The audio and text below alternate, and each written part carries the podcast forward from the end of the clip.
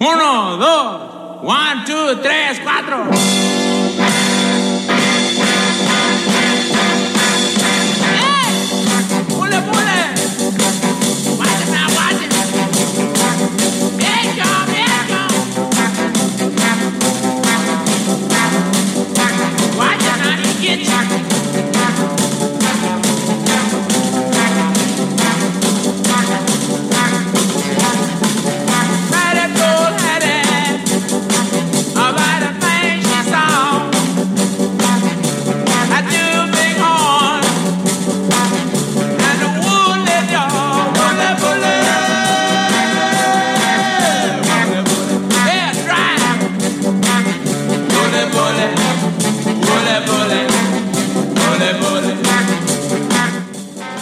Hi, everyone. Welcome to Around the World in 80s Movies. My name is Vince Leo. I'm the author of the film review website, Qwipster.net. I invite you to check out over 4,000 written reviews there anytime at Qwipster.net.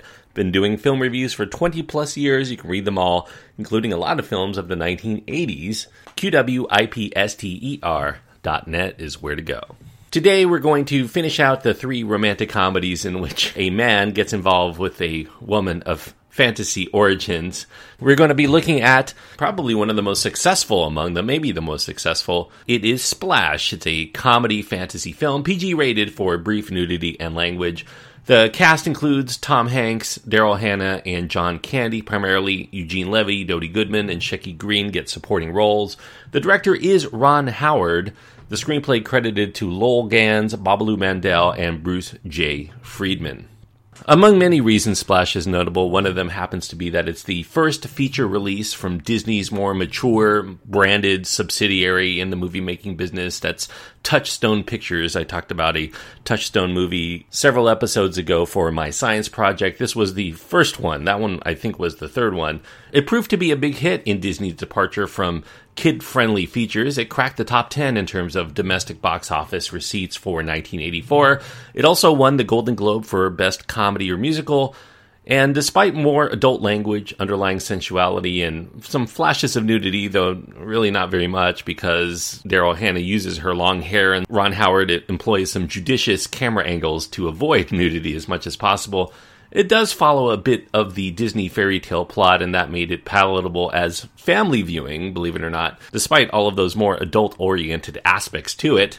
Tom Hanks here stars as Alan Bauer. Bauer's a fruit wholesaler who's unlucky in love. He's fresh from being dumped by his girlfriend because of a lack of attention and his inability to commit.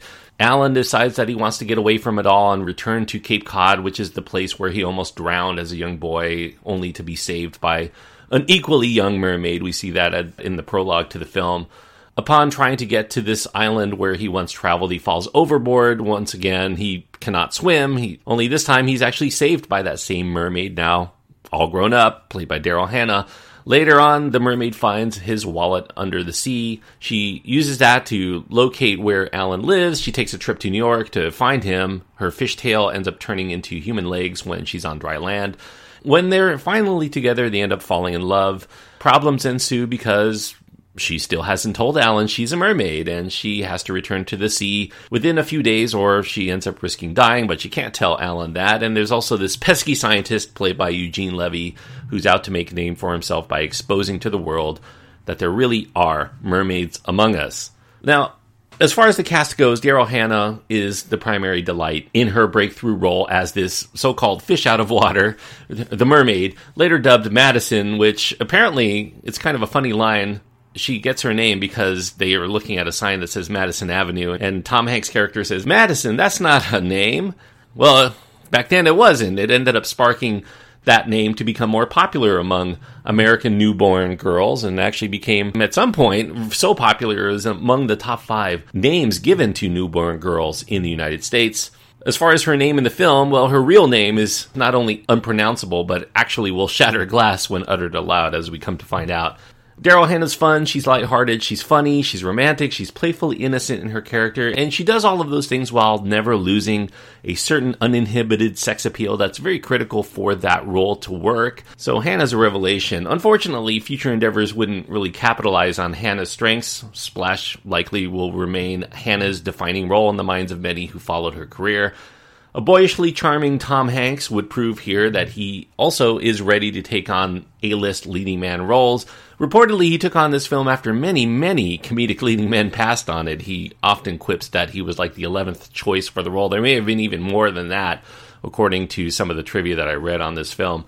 Perennial scene stealer John Candy delivers an energetic comedic performance as Alan's loudish, id propelled brother named Freddie, who nevertheless looks out for Alan through thick and thin, makes him a very endearing role. And there are even a couple of scenes that require John Candy to actually put on a little bit more dramatic chops, and he does them quite well. A lot of people are actually surprised when they look back at some of Candy's early work and see some of those acting chops that he didn't get to flex, oftentimes in character based roles that were much more broad in his filmography. As I mentioned, Splash is directed by Ron Howard. This is one of his early films. He earned some comedy kudos for his work a couple of years prior, a film called Night Shift. He's an actor turned filmmaker, and he was always seen that way, at least at that time. Now, of course, most people know him as a director. But back then, he played very delightfully on the border between this romantic comedy and also some screwball comedy antics, and offered very sweet, very funny sequences there's a trip to Bloomingdale's in order for Madison to try to make herself up as a land walking woman in a very sophisticated New York City. There's a trip to a seafood restaurant that reveals that the mermaid has a much different way of eating lobster than humans traditionally would.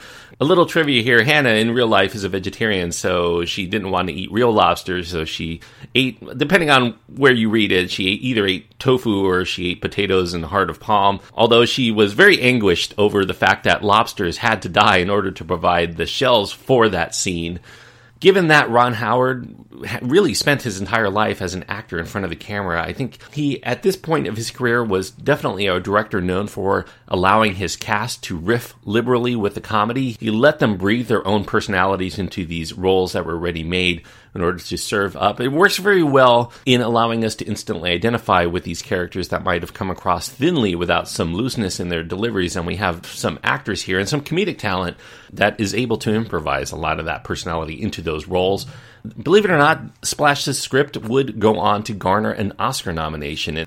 As far as Ron Howard goes, he would end up reuniting with Tom Hanks a little bit further down the road, much further down the road, really, for the Da Vinci Code and its thus far only two sequels, although disappointingly, those films fail to recapture the chemistry and the charisma that brought forward their first pairing in Splash. The practical effects that are used in this film involve the, the switch from legs to fishtail. They're pretty convincing, mostly because the metamorphosis is wisely kept off of the screen and into our own imaginations as to how they go back and forth between tail and legs. What's more impressive are the many scenes of Daryl Hannah, who came into this film an experienced scuba diver. She ends up doing a lot of her own stunts with that fishtail on, reportedly weighed about 35 pounds, and it looked like the up and down motion using fiberglass and latex and whatnot truly propels the mermaid into swimming at a very good clip. And in fact, the crew had a hard time keeping up with Daryl Hannah as she was swimming around underwater. Many underwater acting scenes had to have been physically demanding as well.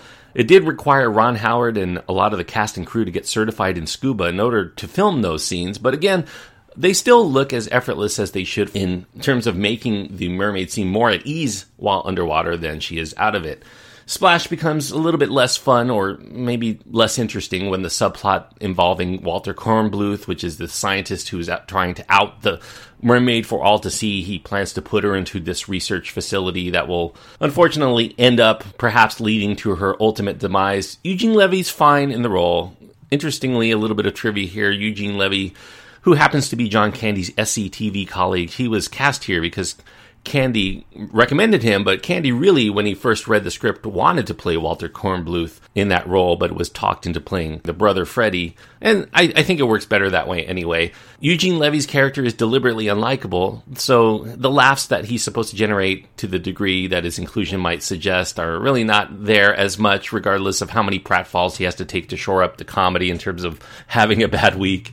The subplot also adds to the total runtime, which at 111 minutes for a romantic comedy is about 20 minutes longer than the norm, so the unnecessary emphasis on these thriller elements that began to dominate the film in the final act seemed to undermine some of the overall pleasures of the film's build-up.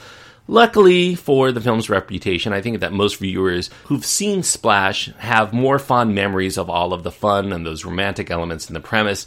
They've long since forgotten the darker detours in the final act and probably have just learned to overlook them for some of the pleasures of the comedy and the romance found earlier. Although the story elements are often in this film contrived, sometimes they're also far fetched. Even though the film is a fantasy, yes, the charming nature of the characters and the potency of the comedies is still able to elevate Splash into becoming one of the more well liked films of the 1980s. So it's one of those movies that really ranks highly in terms of how many people like the movie, even though I think how much they like the movie may widely vary among people because I think it fits the bill for people who are in the mood for it. Hanks is very winning here. John Candy is often hilarious. Hannah is herself endearing, and Ron Howard keeps it all together with enough momentum to overcome some of the pitfalls in that leaden finale I was talking about. I think characterizations are really the key to a good comedy, and thanks to a talented troupe, a committed director, a very funny script, I think Splash emerges as one of the more delightful romantic comedy concoctions of the 1980s. So I'm going to give Splash three and a half stars out of four. Three and a half stars on my scale means that I think that Splash is a good film, and I do think you should see it if this sounds of appeal to you. Thanks everyone for listening. I hope that you enjoyed the review. Click that subscribe button if you haven't done so already as we continue to journey around the world in 1980s movies. As far as what we're going to be doing next, because I know a lot of you want to watch the films before I come up for the review, well, we might as well keep it up with another film, a Disney film, an actual Disney film, not a Touchstone Pictures release. Of course, featuring a mermaid. I think you're already ahead of me here. The Little Mermaid from 1989 will be the next feature on this podcast. So check that out before next week, and I'll deliver the review of that film to you. But before I go, I also want to mention that I have done a review of Ready Player One. I know a lot of 1980s references are in that film, coming from the book that was full of 1980s references. So I do encourage those of you who are into 1980s cinema and also watch that film, check out the Qwipster Film Review podcast where I cover that film. Qwipster is spelled with a W, Q W I P S T E R. Until next time, thank you everyone for taking this journey with me around the world in 80s movies.